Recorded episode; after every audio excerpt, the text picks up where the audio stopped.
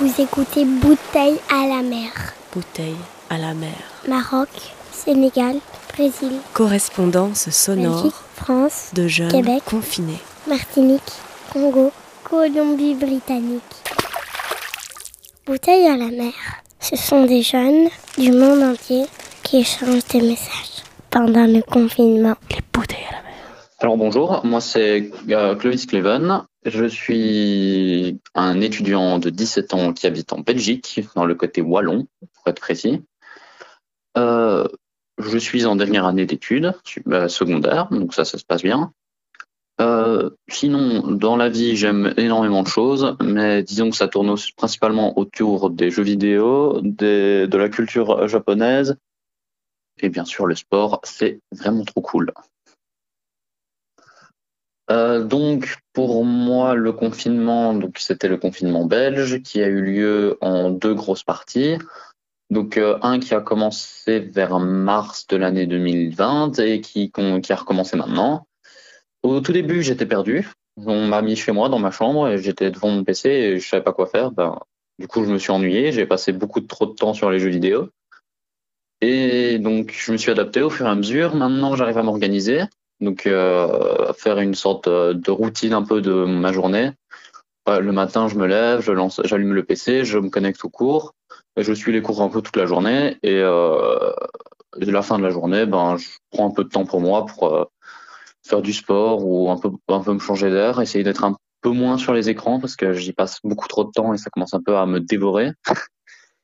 Et oui, j'essaie d'un peu organiser mes journées de pas non plus euh, comme un cahier des charges à dire aujourd'hui je vais faire ça, ça, ça. C'est plutôt euh, aujourd'hui j'ai envie de faire ça, mais euh, faut pas non plus que je passe euh, toute la journée sur l'ordinateur ou sur le téléphone. J'essaie toujours de, de de garder du temps pour euh, moi un peu, un peu tranquille.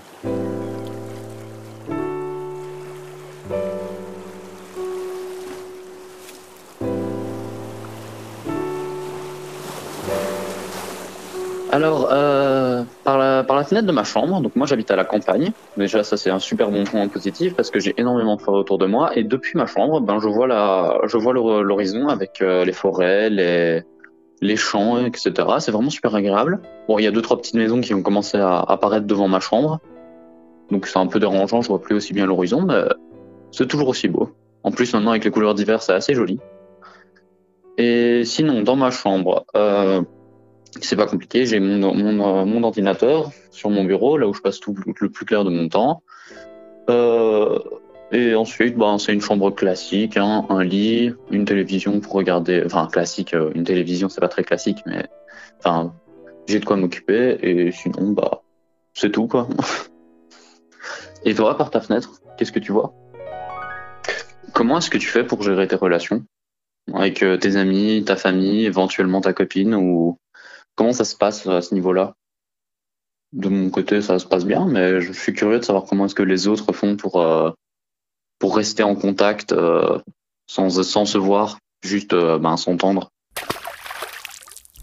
Alors bonjour, moi du coup c'est Eline Flodinus, je suis en terminale accompagnement soins et services à la personne en Martinique. J'habite euh, du côté de Palmy, c'est c'est à côté du coup de notre hôpital, euh, la MFME. Alors en même temps, je suis en service civique avec euh, les CMEA comme euh, éducateur. Et du coup, durant le confinement, ce que j'ai fait, c'est que j'ai porté volontariat à une association pour les personnes âgées, qui veut dire que on a créé une cellule d'écoute, du coup, qui nous permettait de leur parler, de discuter avec eux. On a créé aussi tout ce qui est euh, portage de repas, portage de courses. Donc on allait chez eux récupérer leur argent pour ensuite faire leurs courses. On avait leur liste pour les relivrer euh, le matin. Et pendant les trois mois, bah, c'est ce que j'ai fait. Ensuite, nous avons été déconfinés. Donc j'ai repris les cours. Ça a été très dur. J'ai dû aller en stage, me battre pour trouver un stage euh, avec les personnes âgées en tant qu'auxiliaire de vie pendant un mois. Et lorsque j'ai re- repris encore les cours, ben, du coup, on est toujours dans le doute, est-ce qu'on va être confiné ou pas? Donc on se pose souvent des questions. Euh, L'année du terminale, ce n'est pas facile car il y a des dossiers à faire. J'ai dû passer un euro, j'ai dû passer des CCF. Euh, j'ai dû prendre sur moi du coup. Et durant le confinement, euh, comment j'ai fait pour communiquer avec les autres? Alors tout simplement, ben, j'ai utilisé les réseaux sociaux. C'était WhatsApp, Instagram, Snapchat. Pendant le confinement, non, je n'avais pas de copains, donc bon, ça ne posait pas vraiment gros problème. Mais pour mes amis, c'était plus sur les groupes. Et puis après, on s'est habitué parce que, bon, vu que je suis un professionnel, donc euh, j'ai l'habitude de pas tout le temps voir euh, mes amis, puisque j'aimais toujours mes périodes de stage ou si je faisais pas un volontariat euh, auprès d'une association de grandes personnes âgées. Mais du coup, maintenant, j'ai mon service civique. Donc, si on revient en confinement, donc voilà, quoi, ce sera, c'est des comment dire, j'ai appris du coup à manier du coup l'ordi euh, informatique, surtout les sites pour euh, les visioconférences euh, ou les sites pour rendre les devoirs, ce que je n'avais pas l'habitude etc. Sinon, je me pose énormément de questions comment l'année 2021 va se passer. Mais après, je me dis que bon, on verra bien et surtout que j'espère avoir mon bac. Et bon, ben, j'espère du coup que ta première année va bien se passer, va bien finir. Et puis à la prochaine. Et puis tu me diras du coup si toi, tu sors du confinement ou pas, comment ça se passe et comment tu vas passer tes fêtes de Noël.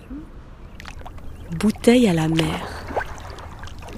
Un podcast de Comme un lundi, Urbanisation et le Xara. Dans le cadre du projet Parlons Jeunes, soutenu par le délégué général aux droits de l'enfant et le Bureau international jeunesse. Ce projet est reconnu en cohésion sociale par la COCOF. Retrouvez tous les podcasts sur parlonsjeunes.be, mais aussi sur Spotify et SoundCloud.